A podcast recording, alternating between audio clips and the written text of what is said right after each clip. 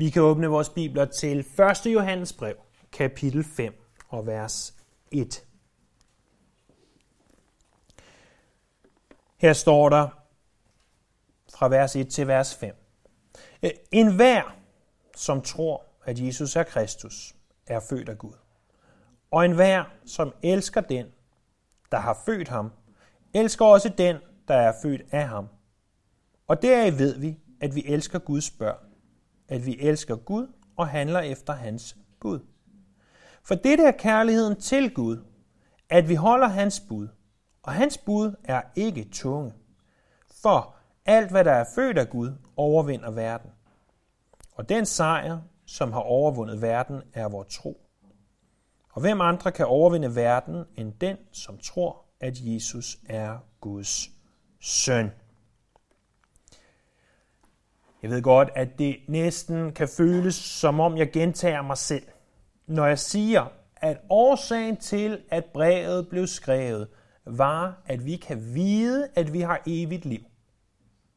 Hvis du bekender dig som kristen, så vil du hurtigt opleve, at du kan komme i tvivl om, om du egentlig har evigt liv. Men det, som Gud ønsker at sige til os igennem hele det her brev, er, at vi kan vide, at vi har evigt liv. Vi behøver ikke være i tvivl. Og det forklarer Johannes og ved igen og igen og igen at se på emnerne tro og kærlighed og lydighed. Det har han gjort igennem hele brevet. Og han vil gøre det igen i dag. Men i stedet for at sige, nu ser jeg kun på tro, eller nu ser jeg kun på kærlighed, eller kun på lydighed, så tager han i stedet for at flette alle tre sammen til en. Du kan nærmest ikke se, hvor den ene ender og den anden begynder. Vi lærer igennem de her fem vers en del om, hvad det vil sige at være en kristen. Om hvad det vil sige at tilhøre Gud. Hvad er det, der definerer en kristen? Og når vi begynder at se på de her ting, de her aspekter af det kristne liv, så vil vi kunne se, er det noget, jeg har? Er, er det noget, der definerer mig, det her? Der er tre ting. Den første er, at det, der definerer en kristen, det er troen på Jesus. Se med mig der i vers 1, der står, en hver som tror. Tro defineres i Hebræerbrevet, kapitel 11, vers 1, som fast tillid til det, der håbes på, og bevisning om det, der ikke ses. Det er et vers, som er relativt let at citere, men væsentligt sværere at forstå. Hvad er tro? Jamen tro, det er, at du håber på noget, du endnu ikke har set. Noget, som ikke er endnu. Noget, som du ikke kan være sikker på sker. Hvis nu jeg siger til dig, øh, kunne du ikke tænke dig at komme med til bibelstudie på onsdag? Mm, så siger du, det, det tror jeg. Jeg tror, jeg kommer. Eller jeg håber, jeg kommer. Det er to sider af samme mønt. Jeg tror, jeg kommer. Men der kan være forskellige ting, der kommer i vejen. Der kan være øh, dit helbred, der kan være vejret, der kan være dit arbejde, øh, og, og formodentlig 17 andre ting, som gør, at du ikke kommer alligevel, men dit håb, din tro er på, at du kommer. Vi kan ikke vide det nu. Vi må se, hvad der sker. Så når der er tale om tro, så er der tale om noget, der ikke er fuldstændig håndgribeligt. Hvis du siger, øh, du kan ikke sige, jeg tror, at der står øh, en talerstol heroppe, for du kan se talerstolen. Det er ikke et spørgsmål om tro, for det kan du se, det kan du observere. Tro er også noget kontinuerligt. Når der står her en hver som tror, så er det ikke, at du dengang du gik i søndagsskole, da du var øh, syv år gammel, troede på Jesus. Nej, det er, at du stadigvæk tror. Det er også noget, der gælder alle. Ellers vil Johannes ikke have skrevet en vær, som tror. Så vil han have skrevet eliten af de kristne. De, de, der, de, der tager de bedste notater til prædikenen. De, der løfter hænderne højst under lovsangen, som tror. Det er ikke det, han skriver. Han skriver en hver som tror, eller alle som tror. Ikke bare nogen som tror, men en hver som tror.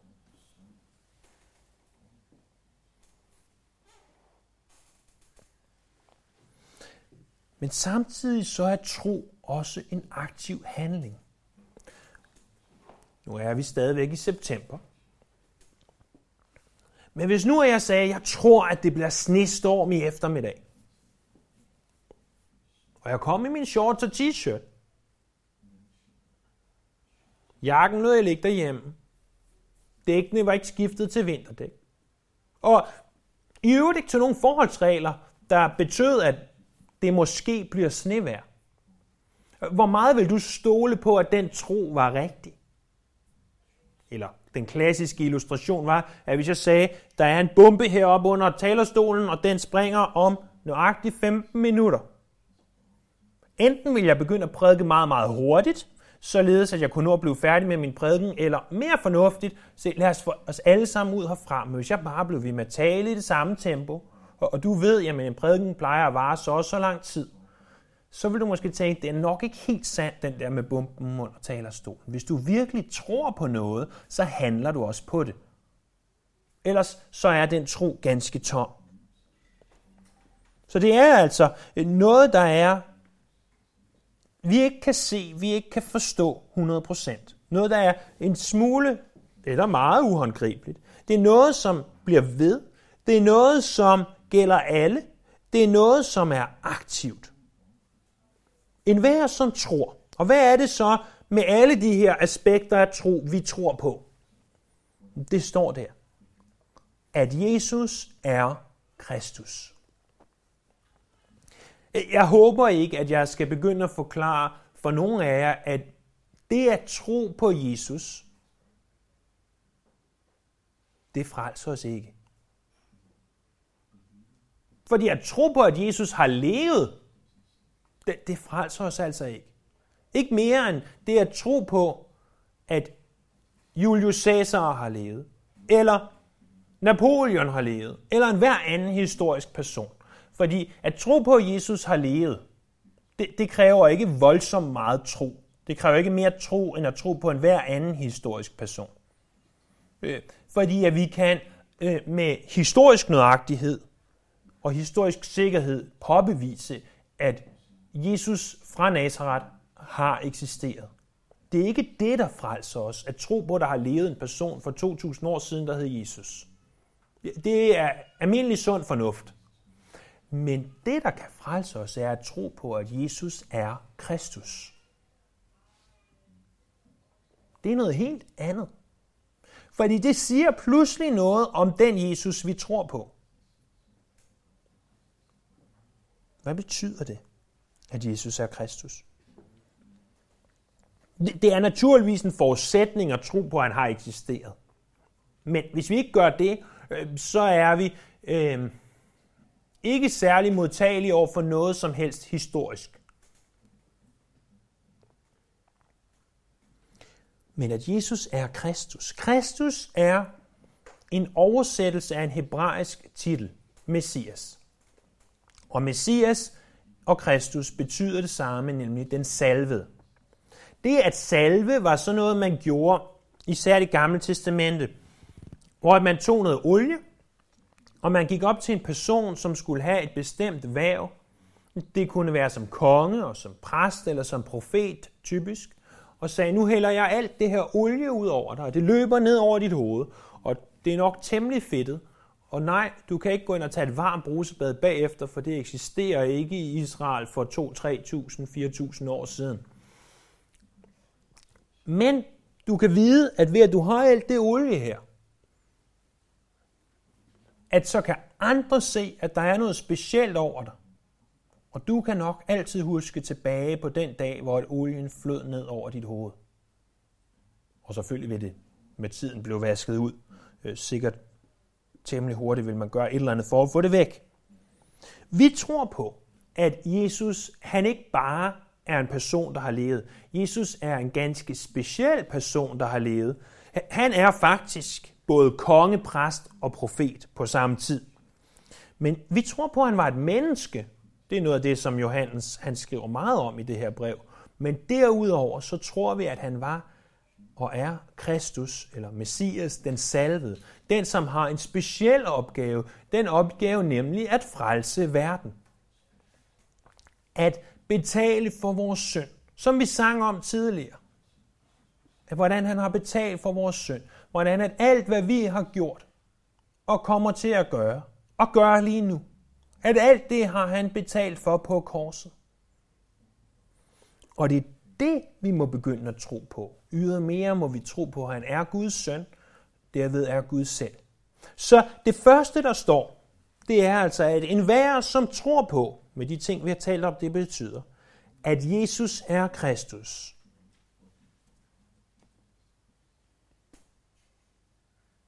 Er født af Gud.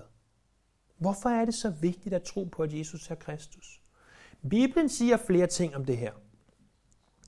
Den siger, at der er ikke frelse i nogen anden. Nej, der findes ikke andet navn, noget andet navn givet under himlen, som vi kan blive frelst ved. Du kan godt påberåbe dig Buddha, e- eller Allah, eller Muhammed, e- eller et hvilket som helst andet navn. Men Bibelen påstår, at der ikke findes noget andet navn, hvorved vi kan blive frelst. Selvfølgelig er jeg godt klar over, at den forudsætning, at du tror på, at Bibelens ord er sandt. Men om ikke andet, så er det det, den påstår. Påstår eksklusivitet. At det kun er igennem Jesus. Og Jesus selv sagde, jeg er vejen, sandheden og livet. Ingen kommer til faderen uden ved mig. Så hvis det, Jesus siger, er sandt, så er han den eneste igennem hvem der er frelse. Og det betyder altså, at enhver, som tror, at Jesus er Kristus, enhver, som tror på, at han er den her salve, at han er den her med den specielle opgave, at han er Guds søn, han er Gud selv. En hver, som tror på det, står der,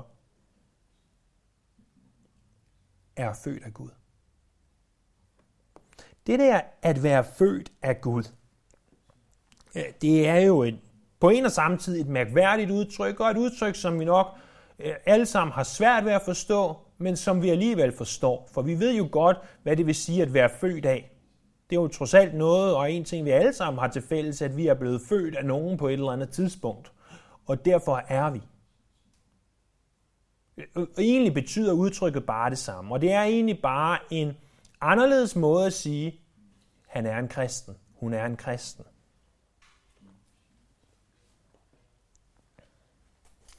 Det defineres finest og klarest måske i Johannes evangeliet, kapitel 3. Så den kristne er for det første en person, der tror på, at Jesus er Kristus. Men ikke bare tror på, at Jesus er Kristus. En person, der lever i tro. Og hvad betyder det at leve i tro? Det betyder naturligvis at tro på Guds eksistens.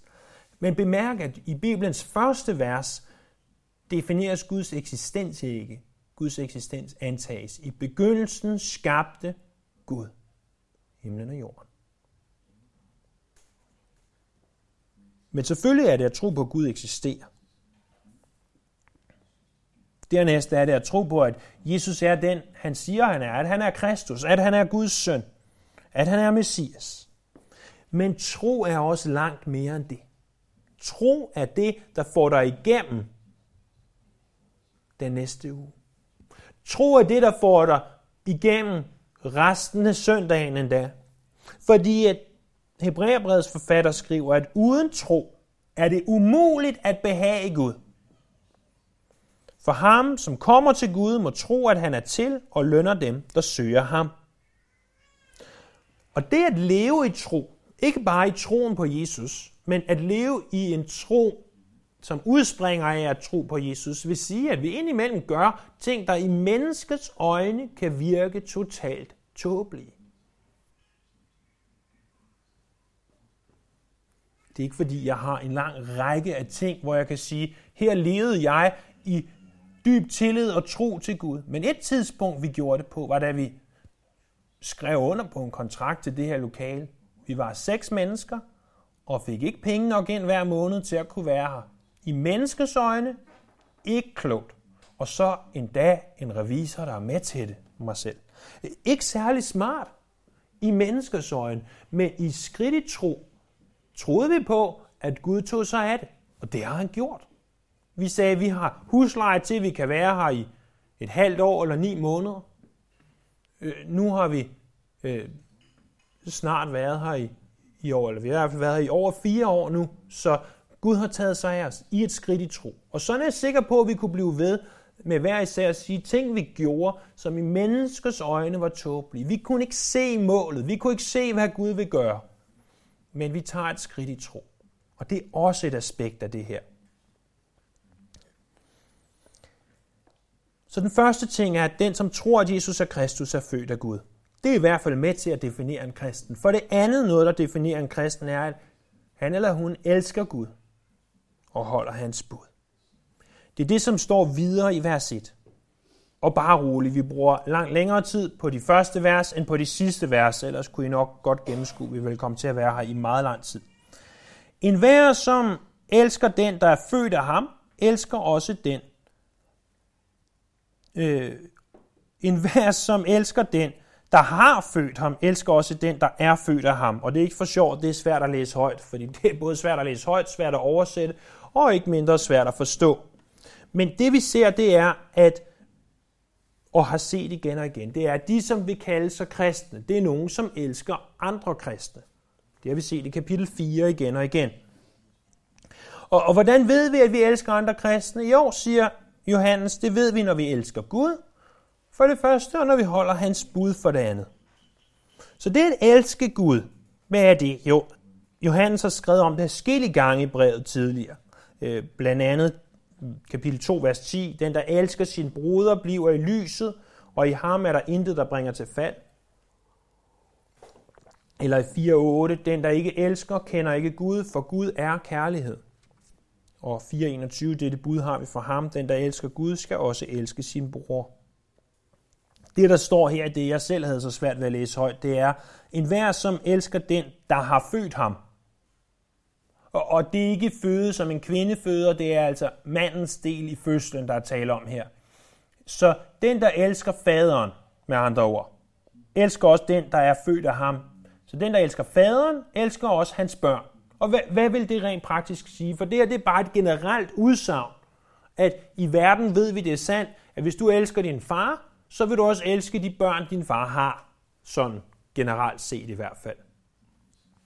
Øhm, jamen, det betyder rent praktisk for kristne, at hvis du siger, at du elsker din far i himlen, så vil du også elske hans børn, altså andre kristne.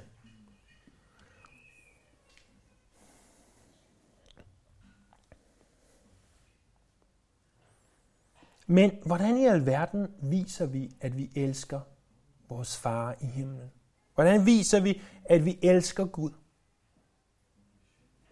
Og det er det, som han siger videre vers 2. Deraf ved vi, at vi elsker Guds børn. At vi elsker Gud og handler efter hans bud. Kærlighed til Gud er at holde hans bud.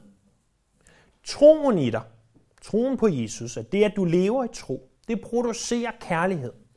Og kærligheden til Gud giver sig til udtryk i, at du ønsker at adlyde hans bud som Stott skrev det, kærlighed til Gud er ikke blot en følelse, det er moralsk hengivenhed. Hvad er hans bud? Jo, det, det gamle, originale græske ord, der bruges her, er ordet antolag. Det er i alt 67 gange i det nye testamente. De 30 af gangene, så husk, det nye testamente er altså skrevet af forskellige mennesker, Matthæus, Markus, Lukas og Johannes og Paulus, og, og flere forskellige andre. Men i alt 67 gange bruges det her ord. De 30 af gangene er det Johannes, der bruger det i sine skrifter. Og næsten halvdelen af de gange, han bruger det, er det i 1. Johannes brev. Vi har allerede set det her ord før, øh, brugt i blandt andet kapitel 2, vers 3. Deraf kan vi vide, at vi kender ham, hvis vi holder hans bud. Kapitel 3, vers 23. Det er hans bud, at vi skal tro på hans søn Jesus Kristi navn og elske hinanden, sådan som han har påbudt os. Prøv at lytte fra Markus evangeliet kapitel 12, vers 28. I Markus 12, 28, der kommer nogle af dem, som var de religiøse ledere i landet. Der står der her, Markus 12, 28 eller 27, så kom de igen, nej, det gjorde der ikke, der, 12, 28, en af de skriftkloge, som havde hørt dem diskutere og lagt mærke til, at Jesus svarede dem rigtigt, kom hen og spurgte ham. Hvilket er det første af alle bud? Forestil dig, at du sidder lidt på afstand, og du er den her skriftklog, og så hører du Jesus, og alt, hvad han siger, er rigtigt. Og så har du haft det her spørgsmål brændende i dig. Kan jeg vide, hvad for et, der er det største bud? Kan jeg vide, hvad han vil svare til det? Jeg har en holdning. Kan jeg vide, hvad ham her Jesus vil sige? Og så står der vers 29. Jesus svarede, det første bud er, Hør Israel, Herren vor Gud, Herren er en. Og du skal elske Herren din Gud af hele dit hjerte og hele din sjæl og hele dit sind og hele din styrke. Det første bud, siger Jesus. Det første og vigtigste ting, vi læser i loven, det er, at du skal elske Gud med alt, hvad du har. Og så siger han videre, vers 31. Dernæst kommer, du skal elske din næste som dig selv. Intet andet bud er større end disse. Så sagde den skriftkloge til ham, det er rigtigt, mester. Det er sandt, som du sagde, at Gud er en, og der ikke er nogen anden end ham. Og det at elske ham med hele sit hjerte og hele sin forstand og hele sin styrke, at elske sin næste som sig selv, er mere værd end alle brandoffer og slagtoffer. Da Jesus hørte det, at han svarede klogt, sagde han til ham, du er ikke langt fra Guds rige. Derefter turde ingen spørge ham om noget længere. Jesus siger til den skriftkloge, elsk Gud hvis vi tog de 10 bud, må ikke have andre guder end mig, du må ikke lave et gudebillede, øh, du må ikke misbruge Herren min Guds navn, og du skal ære sabbatdagen. Det er de første fire bud. Det er bud, som peger på det at elske Gud. De resterende seks bud, øh, blandt andet at ære sit far og mor, og ikke slå ihjel, og ikke begå ægteskabsbrud osv., det er bud, der taler om at elske de næste. Bare det, vi tager de 10 bud og kigger på dem, hvad er det andet, end at vi egentlig elsker Gud, og vi elsker de mennesker, som er omkring os.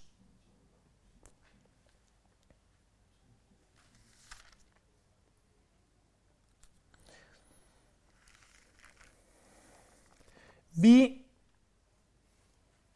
elsker Gud, når vi holder hans bud, står der. Men når jeg tænker på ordet lov, og jeg har set nogle af vores danske love, og jeg har også læst nogle af dem. Hold fast, hvor er det kedeligt. Hold fast, hvor er det tungt. Hold, hold da op, hvor er det nærmest umuligt at overholde til punkt og prikke. Og, og bare en, en lovsamling i skatteret øh, er mange centimeter tyk og meget, meget, meget små bogstaver. En ting er at overholde, den anden ting er at kende til det alt sammen. Det, det er praktisk talt umuligt, selv for fagfolk. Det, det er ikke muligt for os at sige, at jeg har fulgt den danske lov til punkt og prikke, fordi det kan godt være, at der eksisterer en lov, du slet ikke kender til. Det er da tungt. Det er da voldsomt. Men Jesus siger, og Johannes siger her, at mine bud er ikke tunge. Hans bud er ikke tunge. Fordi når du først elsker Gud, så det, som han siger til dig, det er ikke som en stor skattelovsamling eller øh, en anden lov. Nej, nej, det er noget helt andet. Det er noget, du begynder at elske, fordi du elsker ham. Og som salmisten skriver i den længste salme, nemlig 119, vers 97, Åh, hvor jeg elsker din lov. Hele dagen er den i mine tanker. Hvor er dit ord sødt for min gane, sødere end honning i min mund. Og Jesus selv sagde, at hans å, det som han kalder os til, det var en let byrde. Fordi det at holde hans bud, det er noget, vi gør ud af kærlighed. Det er noget, vi gør, når vi elsker Gud, og når vi elsker andre. Hvis du virkelig elsker Gud, tror du så, du vil misbruge hans navn? Tror du så, du vil tilbede andre, hvis du virkelig elsker Gud? E- eller hvis du virkelig elsker en anden person? Tror du så, du vil slå dem ihjel og myrde dem og dræbe dem der på stedet? Eller at du vil lyve over for dem, Hvis du virkelig elsker dem. Gud siger nej. Og når vi begynder at leve efter loven, så viser vi, at vi elsker Gud. Og vi kan stille os selv spørgsmålet. Hvilken plads har hans lov i dit liv? Er du ligeglad med den? Eller kan du godt se fornuften i at leve efter hans lov? Kan du godt se det fornuftige i at leve efter hans lov? Husk nu igen, det er ikke noget, du kan oparbejde i dig selv. Og det er det, som han siger i vers 4 og 5. For alt, vers 4 af 1. Johannes 5. 1. Johannes kapitel 5, vers 4. For alt, hvad der er født af Gud, eller alt, den, ja, alt hvad der er født af Gud, overvinder verden, og den sejr, som har overvundet verden, er vor tro. Og hvem andre kan overvinde verden, end den, som tror, at Jesus er Guds søn? Fordi jeg håber, at du ved, lige så vel som jeg, at vi bliver ikke frelst ved, at vi holder loven. Du kan være et lige så godt menneske, som du vil.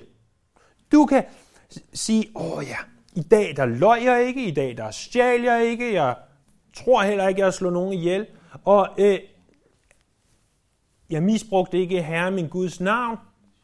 Men, men alt det gør dig ikke til en kristen. Bibelen siger, at hvis vi blot har fejlet på ét punkt,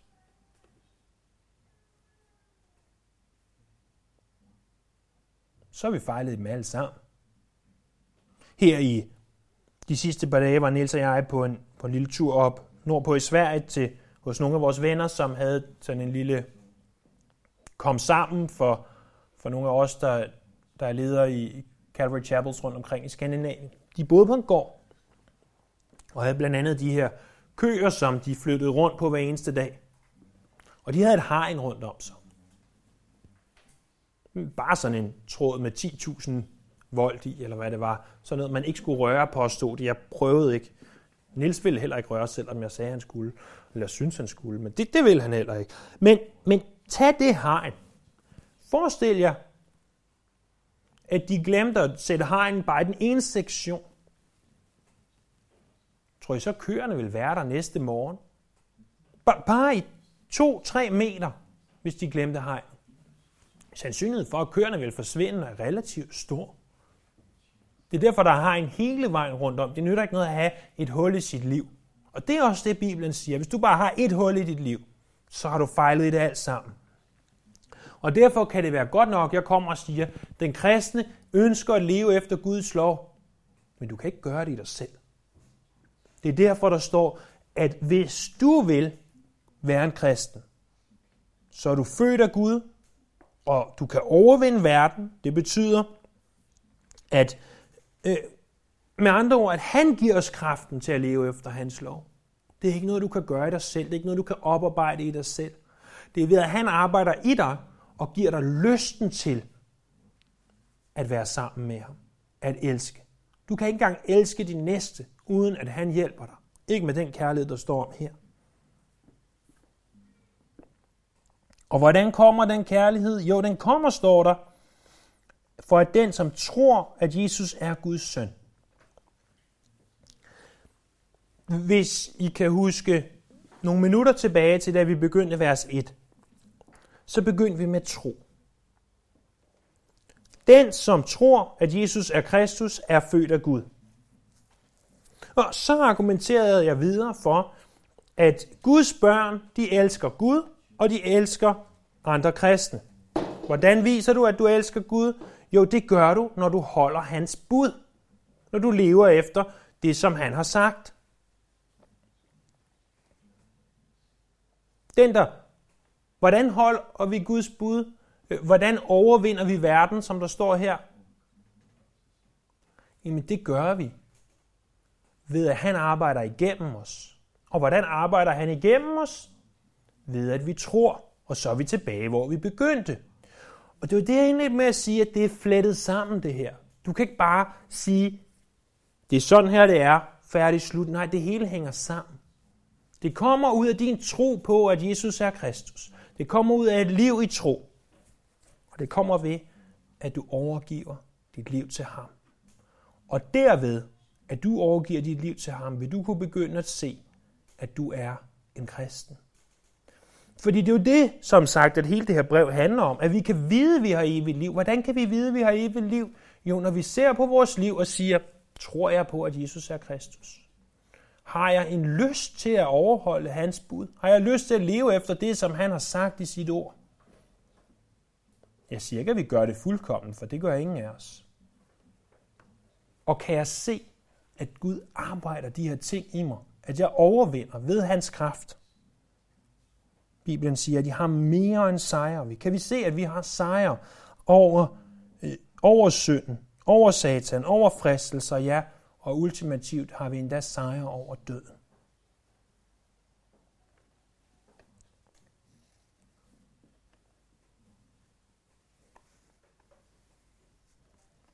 Som jeg har sagt igen og igen, de her ting bliver ikke sagt for, at du skal blive i tvivl. For det tror jeg i virkeligheden ikke, at de fleste af os bør blive, når vi læser det her. Men snarere, at vi skal forsikres om, at vi tilhører ham. Jamen, jeg kan godt se de her ting. Jeg ved godt, at det ikke er fuldkommen, og det er ikke det, vi taler om. Og hvis du sidder og tænker, jamen, åh, jeg synes, det er svært. Jeg forstår det ikke. Hvordan hænger det sammen? Jamen, så husk på de første ord at enhver, som tror, at Jesus er Kristus, er født af Gud. Tro på ham. Tro på, at han er Kristus. Tro på, at han er mere end bare en person, der levede. Tro på, at han er den Messias. Og så vil Gud begynde at arbejde alle de her ting i dit liv. Du skal ikke gøre det selv. Han gør det. Det er alt sammen af noget. Det er ikke noget, du kan gøre. Det er noget, han har gjort. Lad os bede sammen. Her må, må du sørge for at gøre de her ting klar for os. Der hvor jeg har fået tingene blandet sammen, eller sagt tingene på en kluntet måde, så gør du det klart her. Fordi jeg ønsker intet mere, end at vi må være sikre på, at vi tilhører dig.